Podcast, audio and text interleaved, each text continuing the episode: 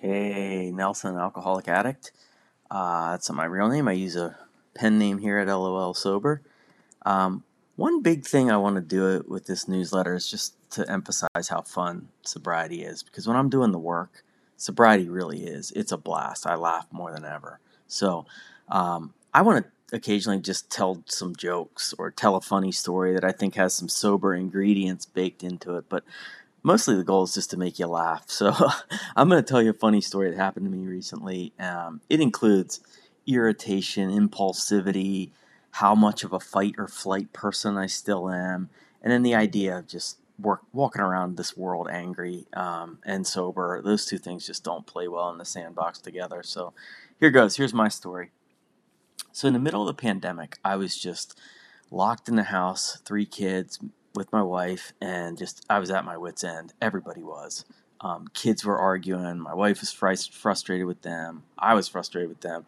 My wife and I were frustrated with each other, and so I just I had to get out of here. And it, you know, nothing crazy. Just I need a breather.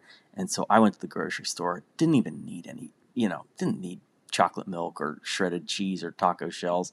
I just wanted to get out of the house. So I go, I'm wearing a Penn State football t shirt. It just said Penn State football jeans, and I'm in a mask, right? Everybody was in masks. So I grab a cart and I start to go into the store. I'm wearing a mask, and this dude makes eye contact with me and just stares at me for a second. So I stare back, and, and he says the word wiener. Yeah, like hot dog, like wiener.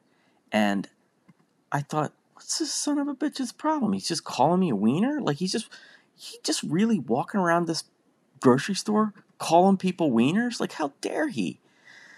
And so I I'm like whatever, and I I walk in the store, but the, so for the first ten minutes of my trip though, I, I was like, this guy needs to be taught a lesson, and the lesson needs to be taught by me.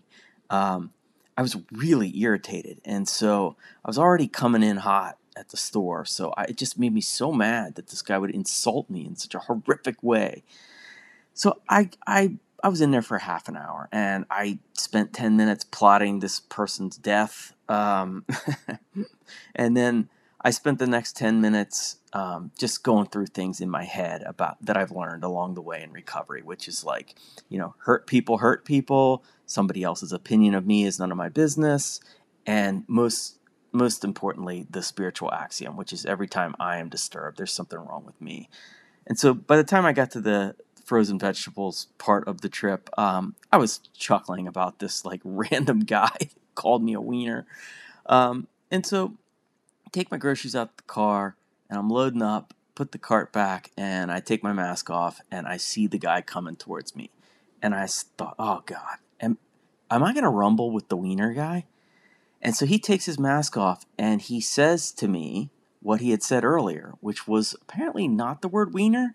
He said the words we are, which, if you know anything about Penn State, that is sort of the battle cry uh, for the sports teams, but also the school. You, you know, one side of the stadium yells "We are," the other one yells Penn State. So he didn't call me a wiener. He said "We are." He was a Penn State fan or alum or whatever, and so I sheepishly said Penn State, to complete the We Are Penn State thing, and then I practically ran to get in my car. I was laughing really hard, and I know now what to do, which is like when I'm when I'm irritated, even if I get over it, like I need to make a call, and so I did. I made a made a couple of calls, and um, to be honest, I left that day laughing. But guess what?